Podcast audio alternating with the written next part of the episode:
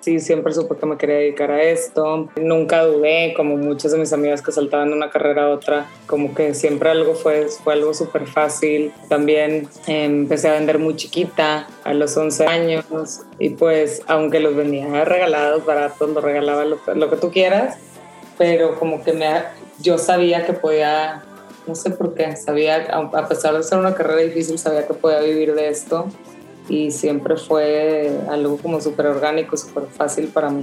Eh, claro que yo creo que importa muchísimo, si no es que todo, que mi familia mm, siempre me hizo sentir que lo podía hacer.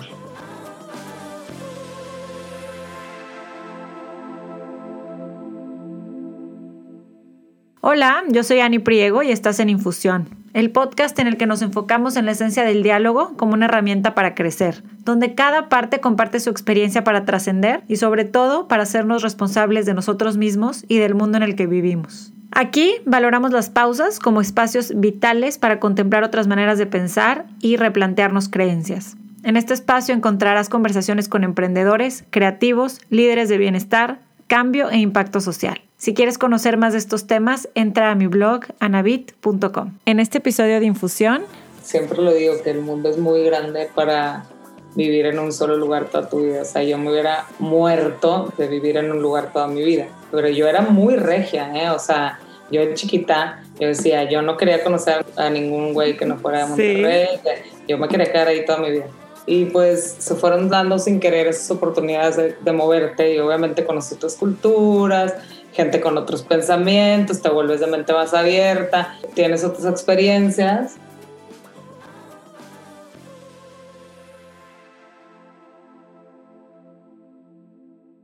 Hola, ¿cómo están? Bienvenidos a Infusión Podcast. Estoy muy contenta hoy de tener una súper invitada, de platicar hoy con una regiomontana, artista. Ella es Roberta Lobeira, es de Monterrey, México.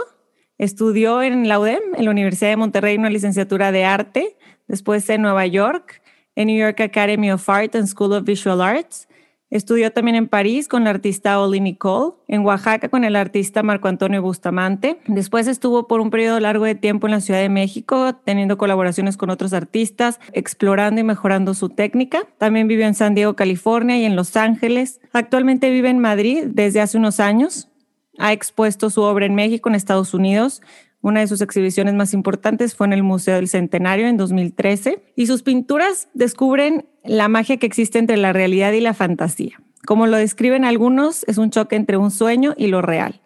Me fascina a mí cómo utiliza los elementos como el color, la luz y la naturaleza para sumergirnos como espectadores en su obra y no querer salir. En su trabajo hay acción, movimiento y muchísima emoción. Los detalles de cada uno de sus personajes me cuentan una gran historia. Cuando ves un cuadro de Roberta, es un showstopper. Me dan ganas de entrar en ese mundo y saber más. Si viste La Casa de las Flores, esta serie de Manolo Caro, al inicio de la serie hay un retrato de una familia normal, de la familia de la Mora.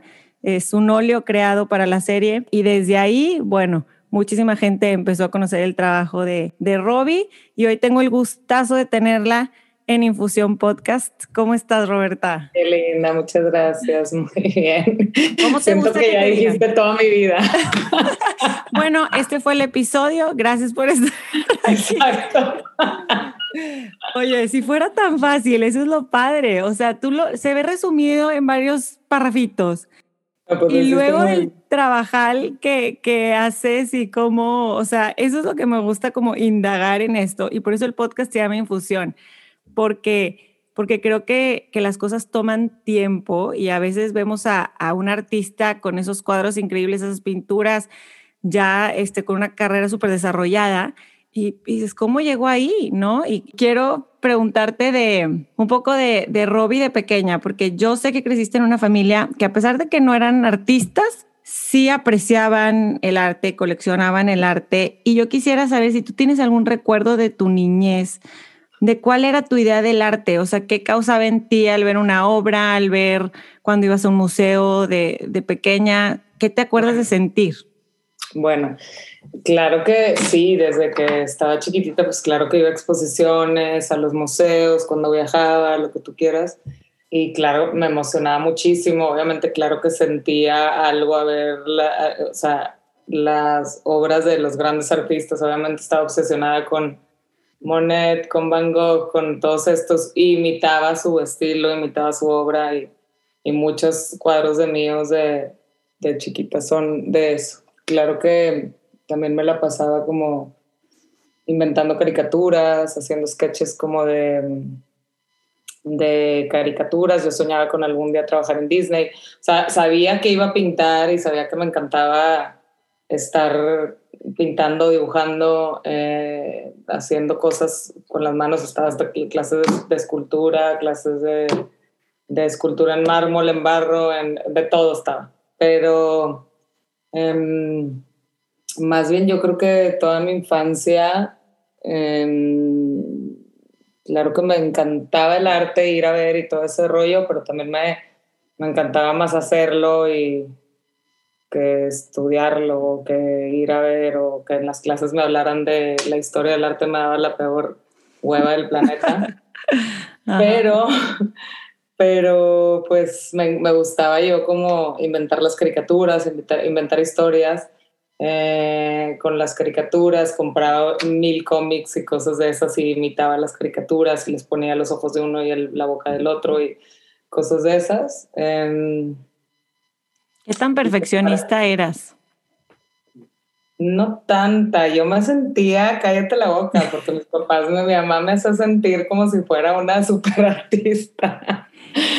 y siempre me, como que siempre me estuvo dice y dice y dice y dice, yo me la creía y, y obviamente, claro que veo, y yo decía, eso cuenta, no sé, imagínate que estaba, me acuerdo perfecto, con un, en clases con un dibujante que se llama eh, Damián de la Rosa, y él hace cuenta que, pues no sé, yo tendría, no sé, estaba chiquita y me acuerdo que me ponía a dibujar un vaso, pero para ver los reflejos, para ver hacia atrás, para como pintar como en realidad lo que es un vaso. Y yo lo, lo, lo, empezaba a dibujar y yo juraba que ya estaba perfecto y como que no tenía la percepción de lo que, todo lo que hacía. Y en vez de lo que yo me hubiera tardado normalmente ahí, tal vez eh, una hora, él me hacía que me tardara una semana, ya sabes, de que una semana cuatro horas dos veces a la semana. ¿Se me explico?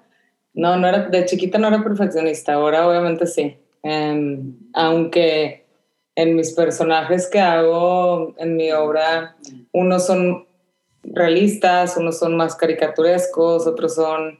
Em, nunca llego al hiperrealismo porque no, pues, o sea, no tengo Em, esa habilidad. de hecho, tengo un curso el siguiente fin de semana de, con un artista hiperrealista, pero porque me gustaría como perfeccionar un poco más em, ciertas cosas de mi técnica, pero pues em, no, de chiquita no era perfeccionista, me, me creía. Ajá, pero, pero ahorita que lo ves en retrospectiva, no. ¿Y tu mamá qué te dice de, de eso pues ahora. siempre fue, sí, no, cállate. O sea, cada cuadro que, que, pinto llora, se emociona muchísimo, me lo quiere comprar. Eh, yo no la dejo que compre, o sea, tiene, tiene unos tres cuadros míos de diferentes épocas. No la dejo que me compre porque si la hubiera dejado ya tendría, o sea, olvídate. Eh, no la dejo porque no, porque y se enoja y, todo, pero está como súper orgullosa. La amo porque de verdad ha sido súper apoyo, mi hermana igual, pero mi mamá sí, desde chiquita espero ser así con mi hijo para que él haga lo que le dé la gana y con toda la seguridad del planeta. Pero es, es algo que le agradezco mucho, como que siempre me apoyaron, como estudiar artes en esa época aparte era como algo como, no era una carrera, era como decir, ¿verdad? O sea, lo veían como no haces nada. Em, a pesar de eso me iba pésimo en toda la carrera, o sea, en toda la, escuela siempre me iba pésimo, nunca llevaba materiales, nunca llevaba nada. Eh, en, la que me iba bien en la, en la de pintura, ¿verdad? En la, en la, ¿cómo se llama? En la que no era... Teórica. Teórica, exacto. En todas me iba fatal, siempre troné todo, no muy mal, repetía, ya sabes. ¿Y dónde eh, estudiabas? ¿Estudiaste la carrera? Sí, estudié la carrera en la Nada más por algo, o sea, porque tenías que tener el, el papel. Sí, tenía que estudiar. Eh, pero la verdad es que como que siento, pues tal vez, digo, ir a la escuela obviamente que por supuesto que te sirve de todos los al principio, pero la, la carrera como que siento que en lo que yo me dedico realmente aprendí muchísimo más en, en, en cursos aparte, en, eh, bueno, Nueva York, obviamente, pues ahí está lo mejor de lo mejor de lo mejor de lo mejor. Eh, sí, sí, tuve al, al, algunos maestros buenos en la UDEM, claro. Eh, uno de ellos fue el que me hizo la exposición muchos años después en la, en la del centenario que, que dijiste en el Museo del Centenario, Richardo. Eh, me daba clases de museografía, me acuerdo perfecto, pero bueno, mm, a lo que voy es que en la carrera te enseñan tantas cosas que realmente luego no vas a usar, que no sé, o sea, siento que el 90% de la gente no se dedica a lo que realmente estudió y te macheteaste y todo, como que, eh, pero bueno, estuvo divertido. cinco años de, sí, cinco años de juventud y socializar, pero tú tenías tus, ya tu, tu plan claro de irte a Nueva York. Yo quería ser artista, o sea, sí quería ser como artista, dedicar, sí, sí siempre supe que me quería dedicar a esto. Eh, nunca dudé, como muchas de mis amigas que saltaban de una carrera a otra, nunca lo dudé como que siempre algo fue, fue algo súper fácil. También em, empecé a vender muy chiquita, a los 11 años, y, y pues aunque los vendía regalados, baratos, los regalaba lo, lo, que tú quieras, pero como que me, yo sabía que podía, no sé por qué, sabía, a pesar de ser una carrera difícil, sabía que podía vivir de esto. Y siempre fue algo como súper orgánico, súper fácil para mí, no sé. Claro que yo creo que importa muchísimo, si no es que todo, que mi familia mm, siempre me hizo sentir que lo podía hacer, ¿no? Porque era auténtico el, el apoyo, no era como, ay, ay la voy a apoyar, pinta bonito. No, Nunca sentiste como que, ay, ¿será que de verdad pinto bien?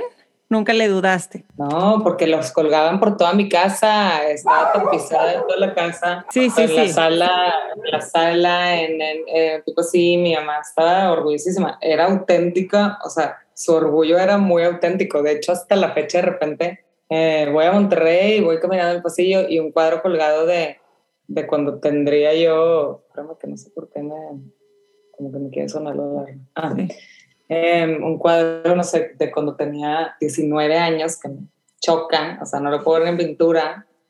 Yo ni me acordaba de él, ya sabes. Pues paso y lo veo, y paso y lo veo, y lo quito y lo volteo, y lo pongo en un closet, y lo llevo a su closet, y lo, lo escondo, y cada que pasaba otra vez estaba yo, mamá, tienes que parar, o sea, no quiero ver estos, o sea, de dos o tres que, tiene colgado, que tenía colgados por ahí que no, entonces, pues a mí me gustan y a mí me encantan y nada, nada. Algo le recuerda. sí, aparte que una época yo admiraba muchísimo a Julio Balán, un pintor regio, no sé si lo ubicas. Sí. Eh, que todavía me fascina y sigue siendo de mis favoritos, pero pues también lo imitaba un poco, ¿no? Y como era como, eh, como muy triste y, o sea, como... Eh, eh, como con mucho nostalgia y, y, a veces un poco sadicones y todo lo que tú quieras. Y entonces ese, o sea, tipo llorando sangre y un, un tragedión. Y, y, lo seguía y lo sigue colgando. Y ya la última vez fui y lo colgué en su closet y le dije, please, o sea, no más. Cuando yo esté al menos, no. Ay, no. ¿Y tú qué te visualizabas qué era la vida de una artista. O sea, eh, hoy crees que tenías una idea como cercana de lo que haces hoy a lo que tú visualizabas a esa edad. Sí, sí, la verdad sí. pues es divertida, no es una vida común y corriente. Eh, eh, no sé, dedicarte a algo creativo, siento que te abre como muchas puertas también a conocer a gente muy interesante, a, gente que está en el mismo medio, pero en diferentes cosas. Eh, bueno, a mí se me hace una vida divertida, se me hace una vida que, o sea, un trabajo que no es trabajo, porque pues, obviamente me fascina. Y, y sí, es más o menos como yo me lo imaginaba. Qué bien. y, y además de mucho trabajo. O sea, tú estabas dispuesta de mucho trabajo, pero que a la vez no es trabajo. O sea, como que lo puedo hacer a la hora que quiera, porque siempre me estudio, he estado en mi casa. Lo puedo hacer a la hora que sea. No soy de las que me despierto a las 3 de la mañana y empiezo a pintar algo porque de por sí he dormido mal toda mi vida. Entonces como que intento en la noche concentrarme en dormir, aunque a veces duerma tres horas diarias. Me cuesta mucho dormir pero sí tengo una disciplina de, pararme y empezar a pintar muy temprano en la mañana y, así, entonces, no sé, pero no lo tomo, no, no, me canso, y, o sea, es algo que disfruto mucho.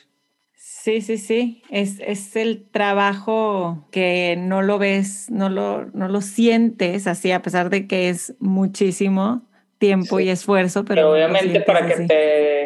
exacto, también tienes que tener disciplina digo, si quieres que te vaya bien, ¿verdad? Y si quieres, eh, pues como todo, o sea, tienes, para mí sí tienes que tener constancia y disciplina, porque un artista que no produce, pues no es artista. Ahorita vamos a platicar de ese proceso, que tengo muchas preguntas. Nada más para terminar un poquito de tu infancia, tu juventud. Para ti, ¿tú siempre fuiste un artista o hubo así como de repente que dijiste, ay, a pesar de que desde los 11 años vendías y pintabas desde los 5, siempre te considerabas, yo soy un artista, lo tengo dentro de mí, o hubo un momento donde oficialmente dijiste, aquí eh, ya, ya soy. Yo creo que así no así. O sea, hay mucha gente que se hace, pero no, yo creo que así nací, de verdad. Está, digo, y las maestras le decían a mi mamá, y, este yo creo que hay gente que sí se hace después porque le gusta, pero creo que sí se logra ver la diferencia de uno que se hace a uno que nace, ¿no? Sí. ¿Y qué tanto refleja, Robbie, tú, ¿te puedo decir Roberta? Digo, Robbie o Roberta, ¿qué te gusta? Claro. Las dos. ¿Qué tanto refleja tu arte quién eres tú? O sea, las historias que nos cuentas en tus pinturas, me da muchísima curiosidad saber si las, las creas antes, las digieres antes, las escribes antes o es algo que, que va saliendo y surgiendo al momento de plasmarlas en el lienzo. Como que el proceso, mi, siento que mi, en mi proceso creativo, como que la, el, el, la parte más importante es cuando me siento a diseñar y empezó a diseñar primero aquí, o sea, ¿verdad?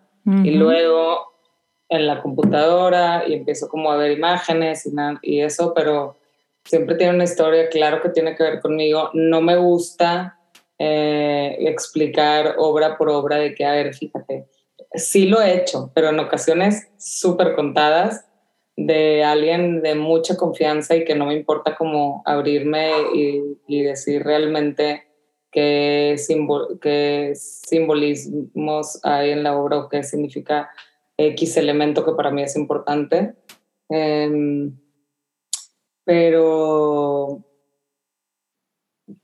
em, tiene que ver con lo que estoy viviendo, con mis obsesiones del momento, obviamente involucrados con toda esta fantasía y magia que me gusta eh, crear en mis historias. Em, pero tal vez puedo decir, ay, pues fíjate que me encanta pintar los pulpos porque este, tienen tres corazones, son muy inteligentes, pero realmente algo de fondo, pues fíjate que ahorita estoy sintiendo esto porque me pasó esto, pues no, solo, no lo voy a contar ni en una entrevista, ni en el periódico, ni a alguien que venga a mi estudio de visita. ¿Se me explico?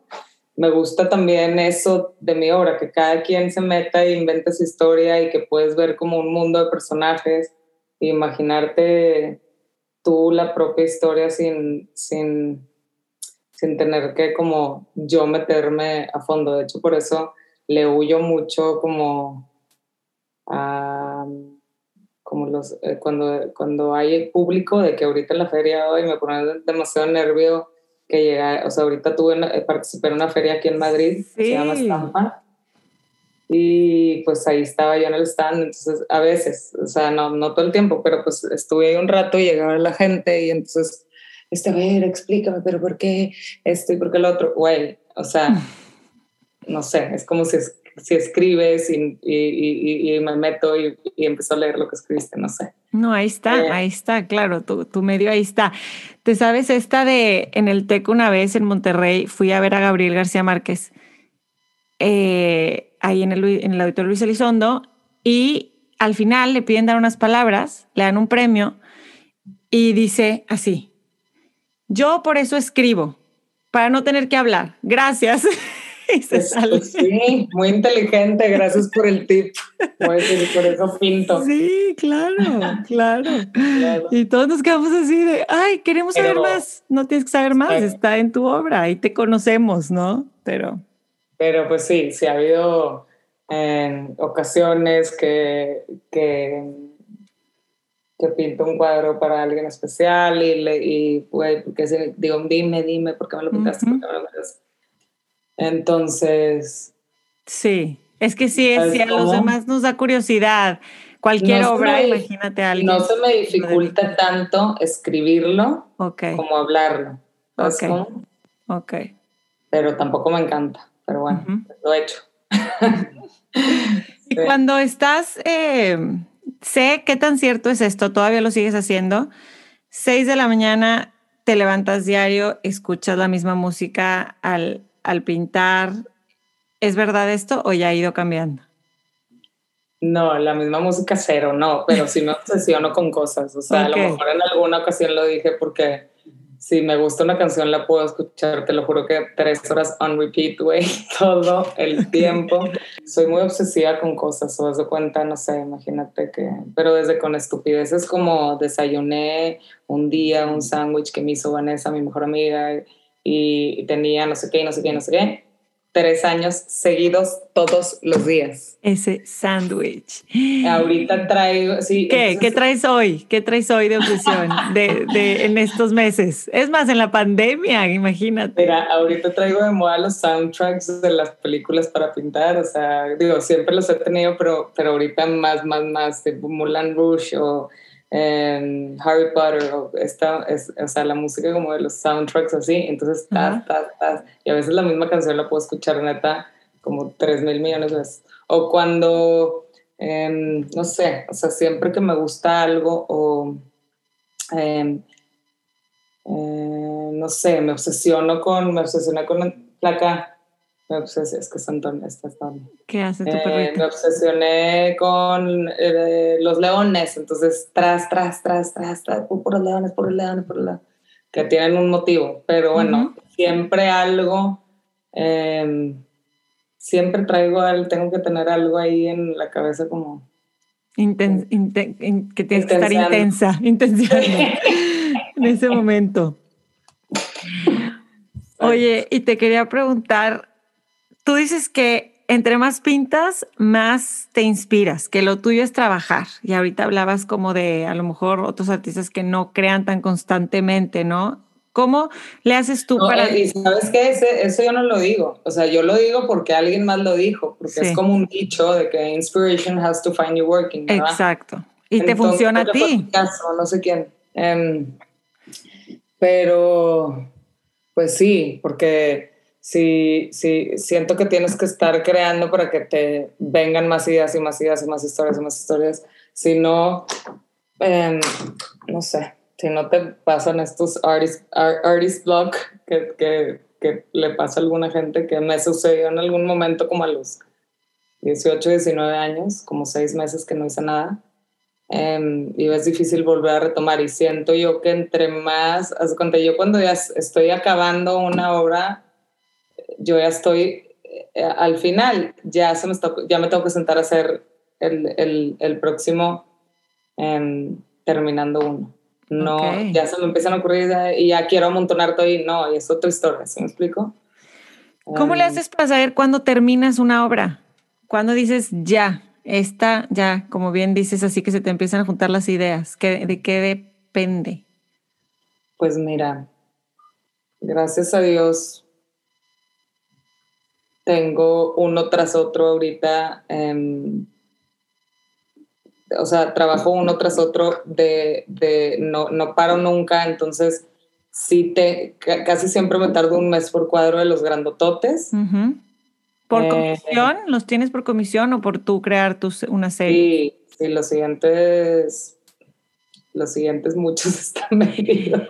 Increíble, Roberto. Este, entonces, pues nos, también eso ayuda, ¿verdad? A estar, eh, ¿cómo se dice? A tener constancia y no me gusta de ver y no soy de las que, ay, me vale madre y cuando se me esté acabando el dinero le hablo al cliente y le apuro, apuro. O sea, no, ya sabes, o sea, soy como no me gusta estar que, eh, que me estén esperando y tengo a clientes que me están esperando desde, no sé, que me la anticipo hace un año y medio o dos. o, Y pues, em, no sé, me gusta ser constante porque siento que me ayuda muchísimo.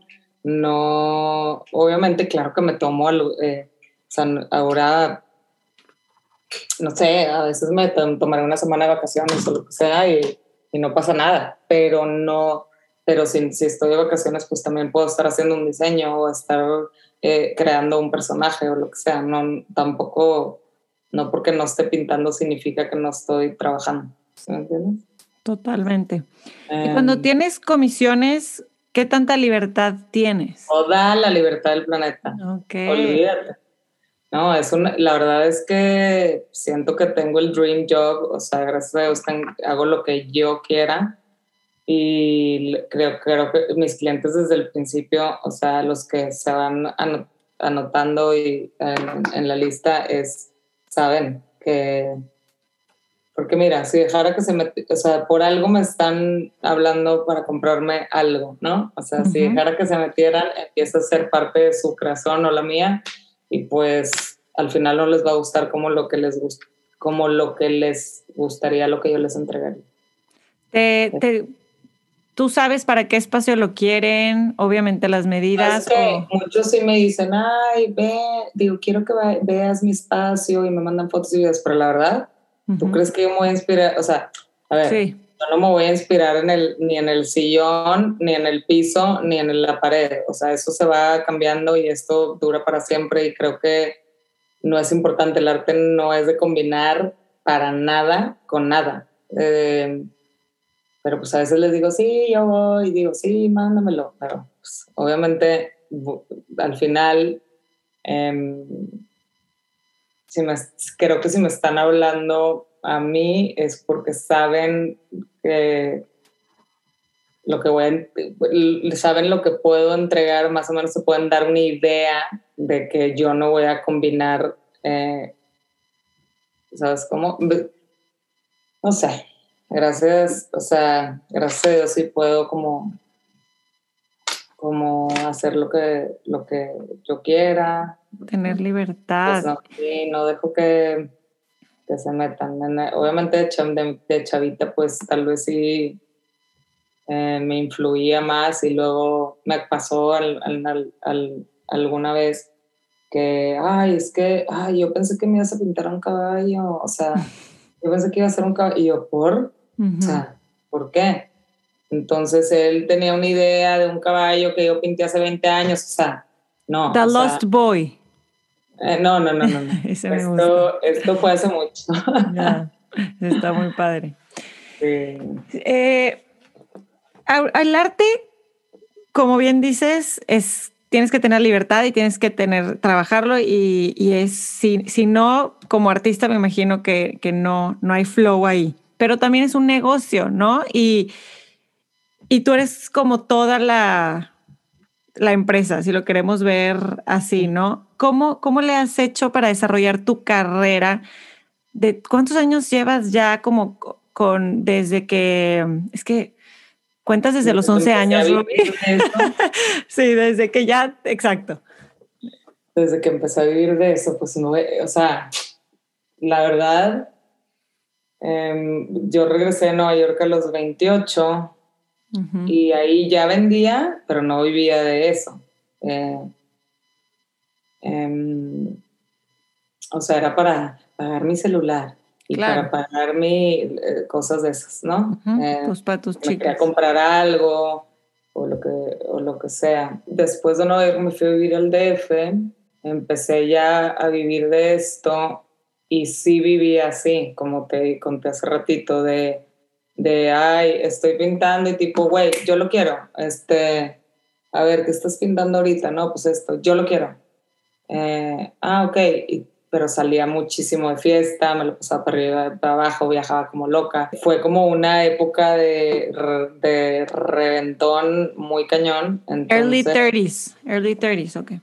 Sí, 30. O sea, grandecita, ¿verdad? Bueno, sí, 29, 30.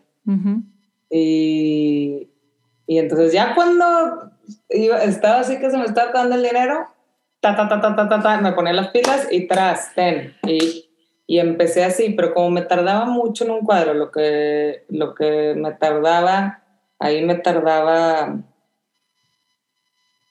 em, tres meses, en lo que me tardó ahorita un mes, o tres meses y medio. Entonces se me iban juntando los clientes y fue cuando, sin querer, como empecé a, o sea, se me empezaron a juntar los clientes, entonces me tuve que poner las, más las pilas y dejar tanto la fiesta, porque pues debía, mis papás me querían matar, o sea, de que, ¿qué estás haciendo, verdad? Ya no agarres ni medio anticipo, tienes que ponerte a trabajar, o sea, ¿qué te pasa? yo ya sé, ya sé.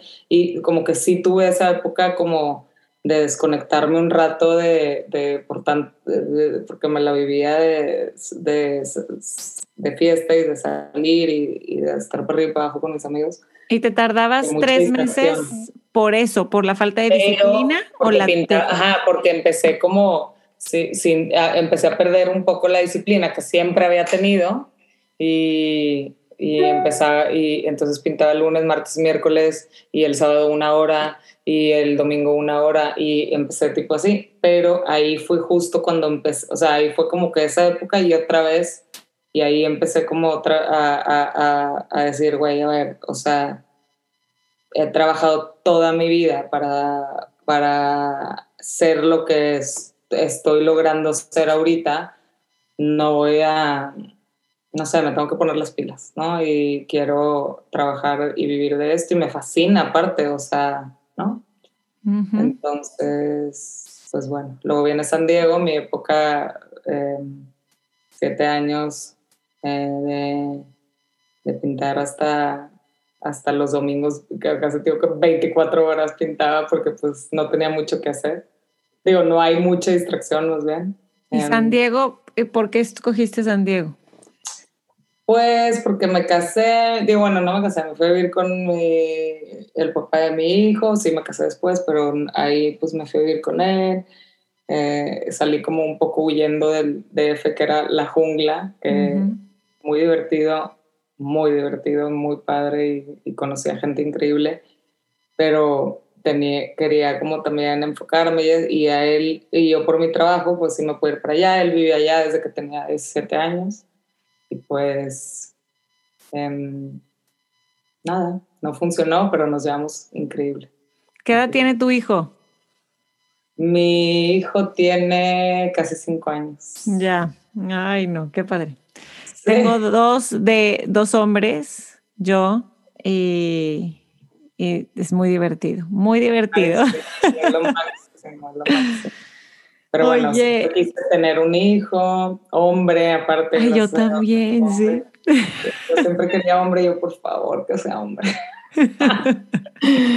este, increíble. Y, y luego ya, pues, este, como que estuve súper enfocada todos esos siete años en mi trabajo, en mi carrera.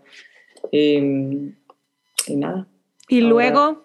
Ahora vengo a conquistar Europa. Y ahora te estás de ciudadana del mundo. Eh, llegas ahí en, en, hace un par de años. ¿Hace cuánto estás en Madrid? Sí, llegué hace, hace como dos años a Madrid. O sea, eh, la pandemia te agarró ahí. ¿Empezaste ahí la o ya pandemia me agarró aquí recién llegada, tenía un mes y medio aquí, me quería dar el ataque cardíaco porque sí, pues... Muy estricto em, y...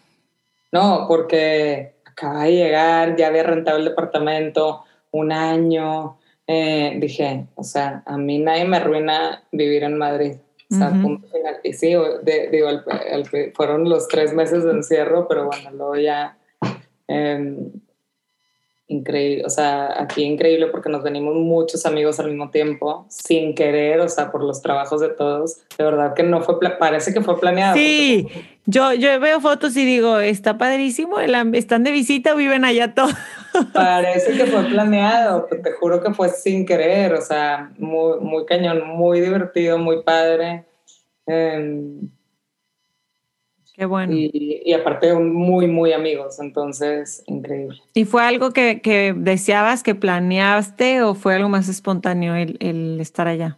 Ya llevaba rato como queriendo ir de San Diego, no sé a qué hacer, no sé hacia Los Ángeles, a Nueva York o a Madrid. O sea, como que estaba de que así, el último año que estuve en San Diego, estuve viniendo muchísimo a Madrid.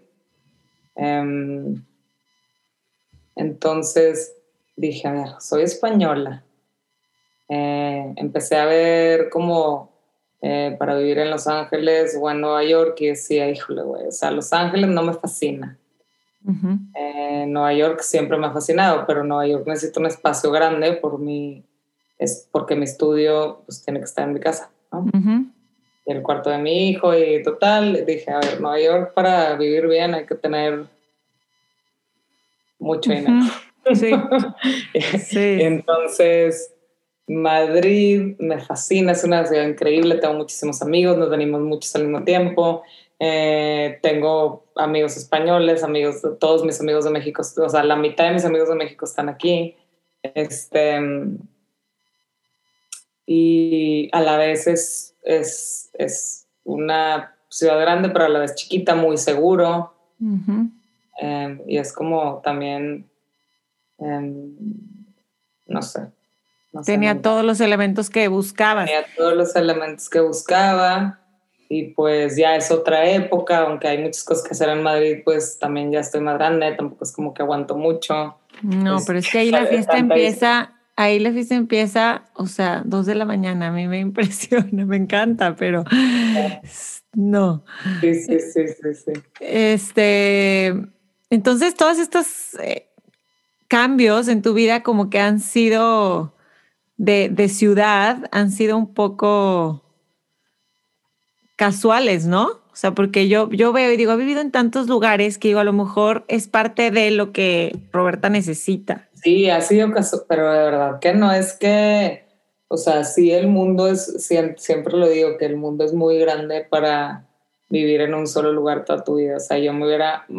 Eh, muerto de vivir, de, de, vivir en un lugar toda mi vida. Gracias a las... Pero yo era muy regia, ¿eh? O sea, yo de chiquita, yo decía, yo no quería conocer a ningún, a ningún güey que no fuera de Monterrey. Yo me quería quedar ahí toda mi vida. Eh, y pues me fui, pues se fueron dando sin querer esas oportunidades de, de, moverte y obviamente conoces otras culturas, gente con otros pensamientos, te vuelves de mente más abierta, o sea, te, tienes otras experiencias. Yo no sé cuántos años me vaya a quedar aquí en Madrid o si vaya a terminar en otro lado, no sé. Eh, yo voy como a ver qué pasa y, y lo, que, lo que está increíble de mi trabajo es que pues, lo puedo hacer en todos lados. Decía un, un artista que entrevisté hace poco, que una cosa es saber pintar y otra es encontrar tu voz. Lo, lo, lo dijo Ricardo Mazal, que platiqué con él. Y yo quiero saber cómo podrías decir que encontraste lo que tenías que decir.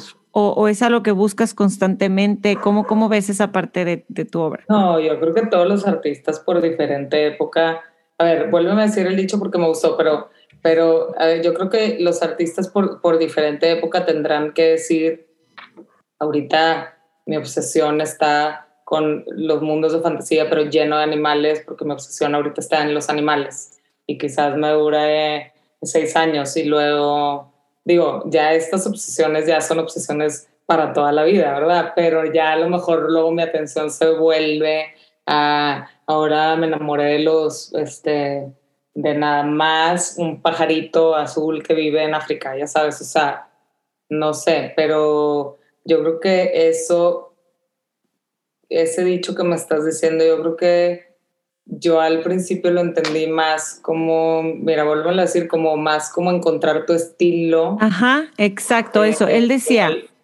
una cosa es saber pintar, que todos podemos pintar, y otra es encontrar tu voz y lo que tienes que decir. Sí, yo lo veo más eso como, como encontrar tu propio estilo, que digan, em, ese cuadro es de Roberta, ¿no? En eso yo creo que me tardas mucho tiempo. O sea, y en definir como tu estilo propio, y nadie, o sea, en esta vida nadie inventa nada, ¿verdad? O sea, eh, ya está todo inventadísimo, pero pues tú em, sin querer a lo mejor vas creando tu propio estilo y tu propio mundo em, y te metes en ello poco a poco, pero siento que sí te, te, tardas años en que, o sea, a mí, yo, yo me tardé muchísimos años en que la gente empezara que, ah, ya veo un cuadro tuyo y ya sé que es tuyo. Eh, sí, increíble. Eh, no sé, ponle tú que lo empezaron a reconocer cuando a los 30, hace muchos años. Después de, después de 20 años de, estar pintando. Y es algo que, que, se, que tú crees que hiciste naturalmente o, siguiendo nada más? yo creo que eso se hace natural, yo no creo que lo puedas hacer, o sea, bueno, a lo mejor sí lo puedes hacer, que yo voy a pintar eh, puras eh, manzanas, este, y, quiero que me reconozcan por pintar las manzanas, pues eso pues ya lo hiciste tú, pero yo creo que si viene eh, algo más profundo y más a fondo y más extenso, pues yo creo que se va haciendo poco a poco y vas llegando como a lo que quieres llegar. Em, no sé, a lo mejor otros artistas tienen diferente opinión que yo, pero bueno, es mi opinión. Total, totalmente. Y últimamente me gusta hablar también de fracasos, ¿no? Que esas experiencias que no resultan como queremos, que, que al mismo tiempo nos enseñan tan y creo que no hablamos suficiente de eso. ¿Tú tendrás alguna historia o algo que digas, sí, esto no iba por aquí, cambié de opinión, hice esto en tu carrera? Em, mira, hay otro, hablando de dichos, hay otro que, dijo Manolo en, el, en la primera de una de sus, de sus películas y me fascinó, que nunca dejes que un logro se te sube a la cabeza ni un fracaso en el corazón, ¿no? Creo que obviamente todo, nadie, o sea, tengo muchísimo camino por recorrer, tengo muchas metas que lograr, que a lo mejor ese, eh, es, eso es, em, no es un fracaso así de que hice una exposición y no se vendió nada, y, o, eh, pero que claro que han hablado mal de mí en, en ¿cómo se llaman? En artículos o claro que han em, eh, a lo mejor no he tenido ciertas oportunidades que me gustaría tener, eh, a lo mejor y ciertos proyectos en los que, que quisiera hacer. Mm, gracias a, Dios todavía no he tenido una experiencia tan mala de, eso de, de, pues no sé, de querer tener un, de, hacer un proyecto que no funcione. Em, todavía no pero sé que los tendré, pues digo, así es, ni modo, ¿no? Y cuando tienes alguna, alguna crítica que no te, que, que no te gusta o que no es favorecedora para ti, ¿te afecta de alguna manera? Sí, claro. O sea, no, muchas veces me da coraje porque ni siquiera es a, mi obra, que es lo que deberían de criticar, ¿verdad? Eh, a veces a veces como mm, quieren el cliché del artista con el, pelo azul pintado y, y, no sé, introvertida y bohemia o lo que tú quieras o que te echen un speech que es que fíjate que me maltrataban de chiquita y mi abuelita se murió enfrente de mí, o sea, quieren, quieren como algo trágico para tu historia. Em, y a veces critican eso de, no sé, tal vez entonces sí que, pero claro que me afecta o que me pongan, no sé, imagínate, la Casa de las Flores, que la Casa de las Flores pues fue un súper fenómeno y, y, se vio en todo, en 190 países y, y, y, muchos comentarios y me llegaban tweets y mails y eh, todavía hasta la fecha, o sea, ¿cómo se llama? Por DMs o lo que, o lo que sea. Sí. imagínate, yo pinto mucho, o sea, todos los vestidos y los trajes y todo son de, de, de, de alta costura y de diseñadores, pues obviamente súper top, porque es lo que a mí me gusta, me encantan las telas y me encantan las transparencias y me encanta como lo, lo coturesco, ¿verdad? O sea, que se vea así, es lo que a mí me fascina y, y pinto, eh, pinto muchas marcas de estas. Me fue perfecto que en uno de los cuadros salía una de los personajes con un vestido Gucci que había usado Taylor Swift en Vanity Fair, en los Oscars, no sé qué Y yo copié tal cual la, la, pose, obviamente con la cara de mi personaje y el vestido de Taylor Swift, con la pose de Taylor Swift. Ajá. Porque pues no, ni modo que, que, que me vaya a, a, o sea, a ver, si yo quisiera hacer el photoshoot. Eh, sí, con los ángulos que, tú quieres. El vestido carísimo y a la modelo que me lo modele y al fotógrafo que me, y me saldría, ¿verdad? Entonces me armaron así un bully en Instagram de, de ¿cómo se llama? De es, este, ese vestido es el de Taylor Swift, capiche y que no sé qué. yo nunca dije que inventé el vestido. O unas rayas de, de una cara de uno de los eh, actores. Es así, lo pintó una raya, es un fotógrafo, no sé dónde. Güey, me da igual. O sea, yo no estoy diciendo que yo eh, lo inventé. Yo creé, creé mi personaje a partir de ciertos elementos, pero es mi personaje y me vale madre. Y en uno he, puesto el personaje y una cara de Basquiat que puso en un, en un cuadro Basquiat. y, y, hasta, se no, hasta se llama el cuadro algo de Basquiat, ya sabes de qué. Eh, pero, no sé, a veces se pone la gente muy intensa.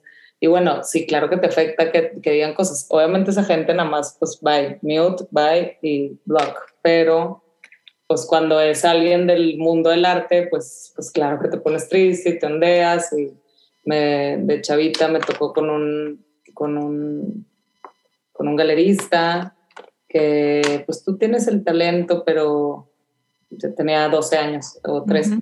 Tú tienes el talento, pero pero yo creo que nada más vas a pintar los domingos. O sea, ¿por qué? Mm. O sea, ¿por qué? Porque no tengo la necesidad o porque qué. O sea, no, no, no. Aquí tú vas a ser como todas tus amigas. Estás a casar a los 20, eh, te, no sé, te va a mantener tu esposo, te vas a casar a los 20 y no vas a pintar más que los domingos. Y yo me salí de ahí llorando traumadísima. Eh, y, look at me now. No, sí, look at me now. Pero de verdad que no sabes, o sea, sufrí cuando me dijo eso y se me quedó súper grabado y siempre me preguntan y siempre la cuento, esa anécdota porque, porque siento que era algo que me traumó de que como soy tan obsesiva que te digo, es tipo, yo no voy a pintar los domingos porque no me voy a pintar los domingos, o sea, yo no voy a ser un artista que nada más pinta los domingos y que este, voy a estar en mi casa y tipo, ay, este, ahora que voy a pintar unas florecitas, o unas florecitas, y bueno, que okay, vaya hasta el siguiente domingo, hasta las siguientes dos semanas. Em, pero sí, sí, obviamente las críticas, no, si no soy actriz y no estoy acostumbrada para nada a que me ataquen, que a la gente se le hace muy fácil atacar por social media. Ay, sí, pues sí, nadie ve. Sí. Los trolls, los trolls. Sí, no, pero claro que Y si pierdes pues de cuenta, me acaba de pasar que pinté uno, estaba yo pintando ojos, yo entre cuadro y cuadro desde chiquita, pinto, pinto muchos ojos y muchas bocas así, entonces como que es mi manera como de sketch, pero ya no lo hago a lápiz, casi siempre lo hago en pintura. Entonces empiezo como a, soltar la mano así haciendo un, un sketch, estaba haciendo un sketch de un ojo y me pone te copiaste de tal artista me la pagué eh, y tipo eh, copiche y no sé qué, y pirata. Y yo, güey, ¿de qué me hablas? Estaba muy bien pintado ojos. Y me meto al, al, al del artista y sí pintaba puros ojos el artista. Pero me da igual, he pintado ojos toda mi vida, ya sabes, pero es este hate que trae la gente de atacar y de, de, de, me da igual, o sea, eh, qué bueno, no, como, como, ¿cómo te digo, güey? El, el, ¿cómo se llama? El sol brilla para todos, no, no les da, o sea, no me pasa mucho, no creo que tengo tantos haters, pero sí me ha pasado y sí siento pinche. Sí, y aún así que supieras que alguien pinta ojos y tú quieres implementarlo alguna o sea, no está mal, como bien dijiste, nadie está nadie, no hay nada nuevo que se invente, sino crear tu estilo y lo que tú has hecho. Claro que me ha pasado que también, literal, se me agarran un personaje de un cuadro y otro cuadro, o sea, de mi obra, Ajá. me da coraje, o sea, sí digo, güey, o sea, al revés. Su propio rollo. Pero bueno, al final eh, y mis amigas siempre me dicen de que porque me los mandan, los followers me, mandan de que mira, este, este o me taguean o mira, te están pirateando. Y digo yo, yo no inventé, para, o sea, yo no invento nada, pero sí tengo bien definido mi, mi, mi estilo y mi técnica, lo que tú quieras. Em, y pues si te da corajillo de que dices, güey, no manches, o sea, que me, que, que te, que quieras imitar totalmente eso, pero al final de cuentas siento que el, que la gente que lo ve sabe. Sí, claro, no lo había pensado. hacer lo mismo, una bolsa, una bolsa fake, una Una imitación, claro. Y, y, sobre todo que de donde, del bucket que viene en la idea original, que es la tuya y es tu mente y es tu visión, siempre van a seguir saliendo ideas y fluyendo ideas.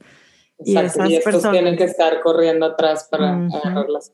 Exacto. y hablando de ojos, qué padre está esta pintura del de la, el niño o la niña con el pulpo y el violín, que tiene ojo, pero los ojos están increíbles porque yo cuando la vi por primera vez, yo, ¡Ah! son tus ojos. Es que pinté una serie de niños. Ya.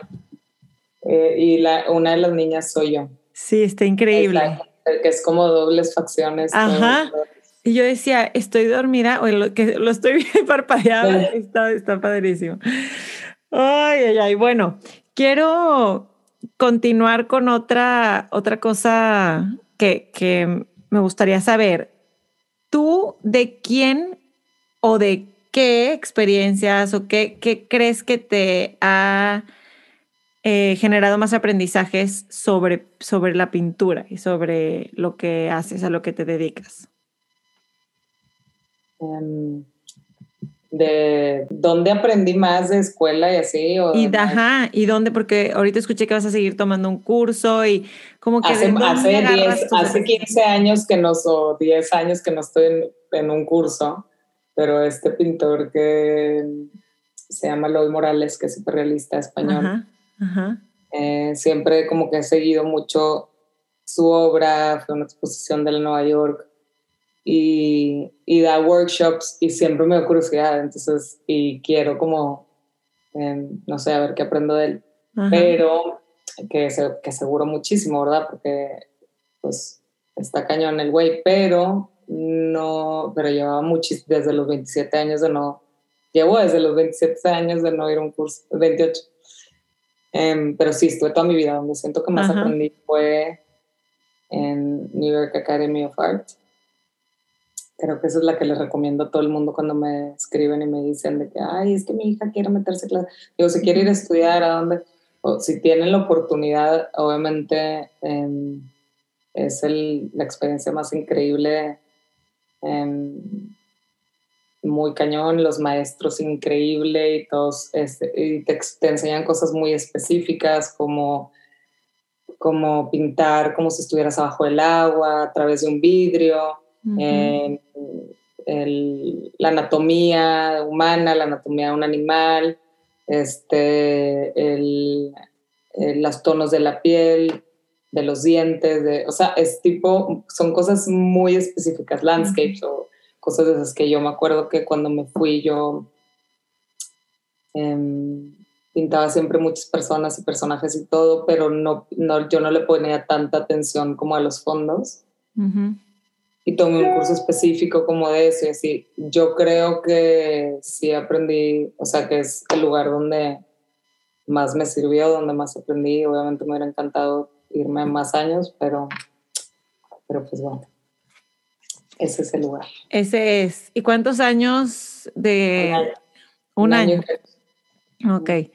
Y tú para ti fue como tu dream come true, o sea, estabas ahí realizando. Era mi dream come true que ya no se me iba a hacer porque ya no me, mi mamá ya me decía, no te vas a ir a ningún lado. O sea, yo había cortado con un novio y yo traía un tragedión así, olvídalo.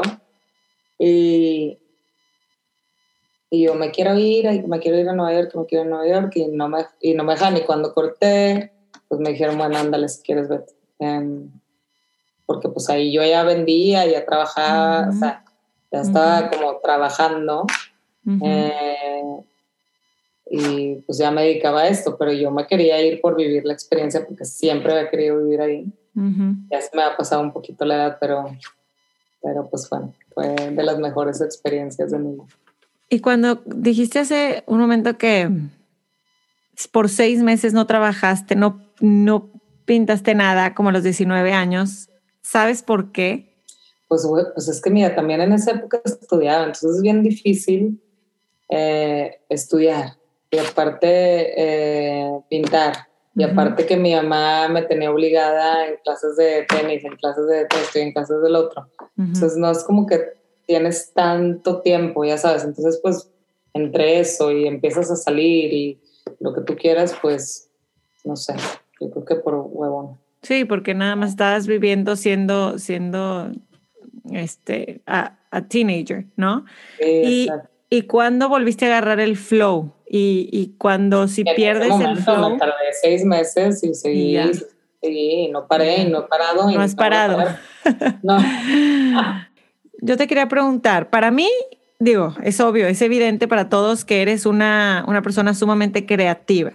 Si tú ves a alguien que dices, mira, es una, es una persona creativa o está viviendo su creatividad, ¿en qué piensas? A mí lo que se me hace creativo, eh, un trabajo creativo, pues es algo em, de música, de, o sea, algo de arte, de composición, de, escritura, de películas, de esos son para mí los creativos. a mí me dicen, no, es que tienes un chingo de creatividad en, este, siendo abogado porque en el despacho tienes que pensar en estrategias. No, o sea, para mí eso no. O sea, para mí, Roberta, cero.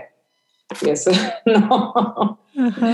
No, para mí la creatividad es más divertida y más libre.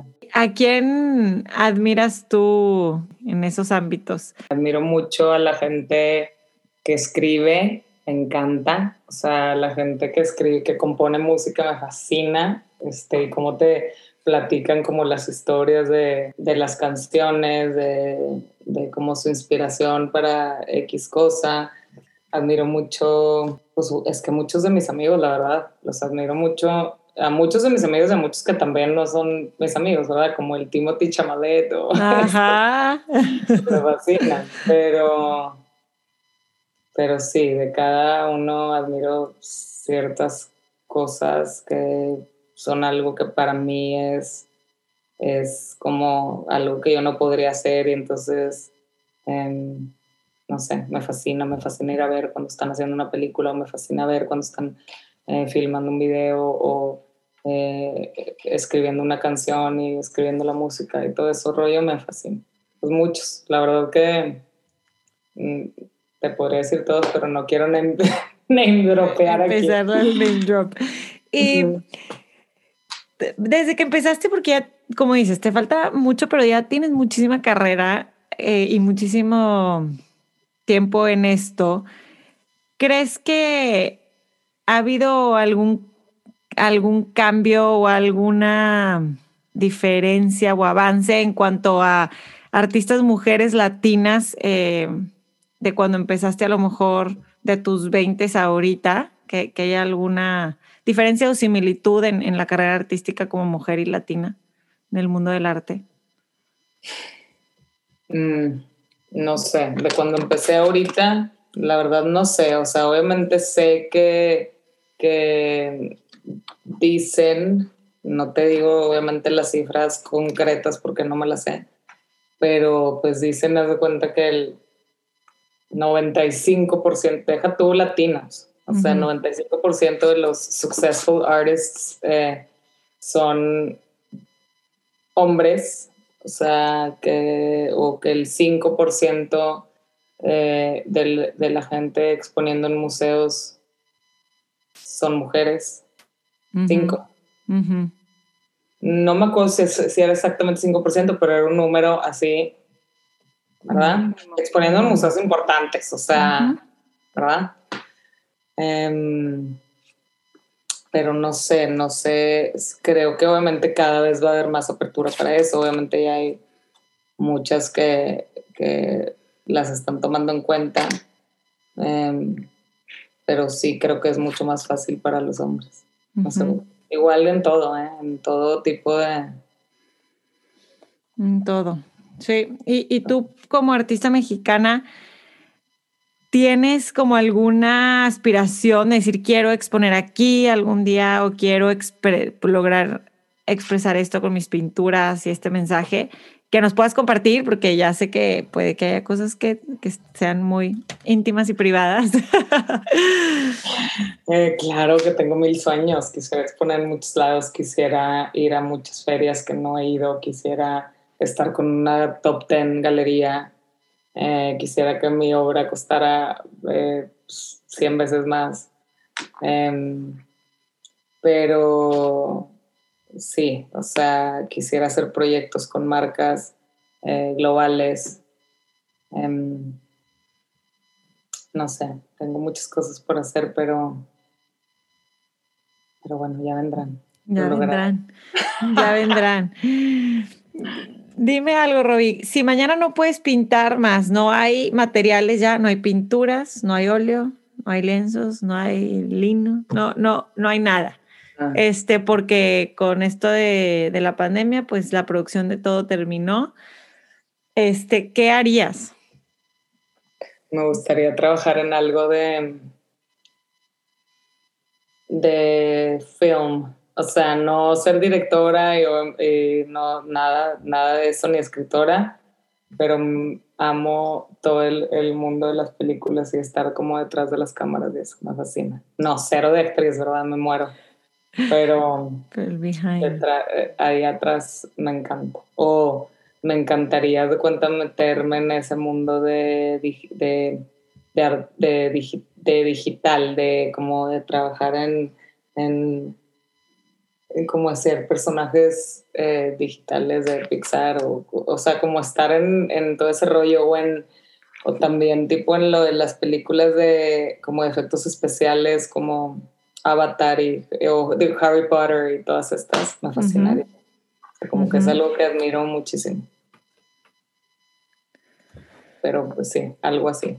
Algo así. Esta pregunta la, la hacía hace mucho y, no la he hecho en mucho tiempo, pero se me hace que sí la, te la quiero hacer. Si pudieras prescindir de un sentido, o sea, de los cinco sentidos,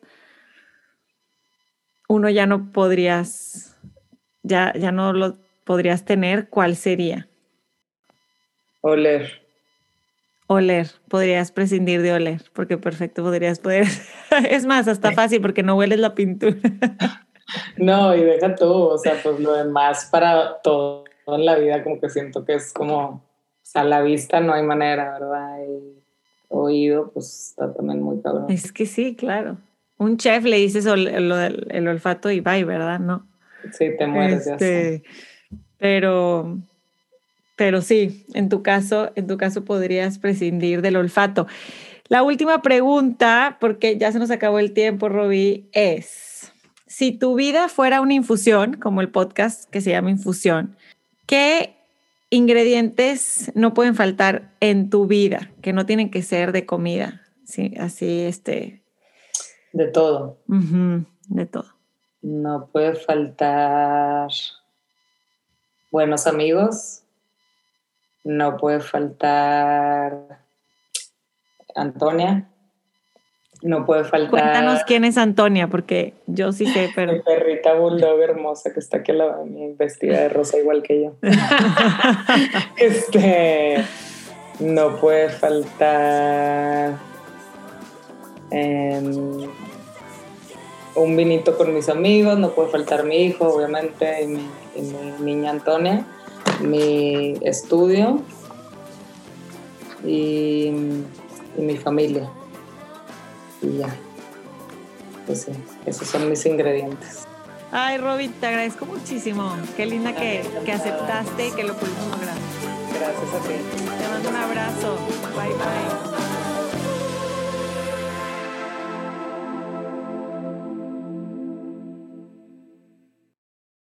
Infusionados, ¿cómo están? Yo sé que estuvo un poco más larga la espera entre el último episodio y este. Gracias a todos y a todas que me escribieron, que estaban pendientes de escuchar, de, que ya estaban actualizados con los episodios de infusión y que, y que cuándo iba a salir el siguiente. Así que bueno, ya me moría de ganas de compartir esta conversación con Roberta Lobeira. Híjole, es que a mí platicar con una artista y con alguien que se dedique a algo creativo, coincido con Robbie en la descripción de, pues de un trabajo creativo, sí creo totalmente en que no necesariamente, más bien en que no deberían los artistas describir o hablar y profundizar en su obra. Creo que ya está, una vez que está terminada una obra, en este caso una pintura, como es el trabajo de Robbie, pues ya una vez que la termina ya es, es de la gente, ¿no? Y las interpretaciones que cada uno le demos a las cosas pues ya son muy personales y varían, ¿no? Porque pues cada quien desde nuestras experiencias podemos verlas diferentes, pero platicar y adentrarme un poquito en, en la mente de Robbie era uno de mis objetivos desde que empecé este podcast, así que me emocioné muchísimo cuando pudimos concretar esta conversación y pudimos platicar algún día. Espero poder tener una de sus obras y pues a ustedes, a ti que escuchas, te agradezco estar aquí. Ya sabes que Infusión está en Instagram como arroba infusión podcast, que me encanta recibir DMs y mensajitos de lo que piensan de los episodios y sobre todo que me ayudarían mucho a compartir las conversaciones que les gusten para que más gente sepa de este podcast y pueda seguir creciendo. La próxima semana esperen el siguiente episodio de cierre de 2021. Cuídense mucho, un abrazo fuerte, bye bye.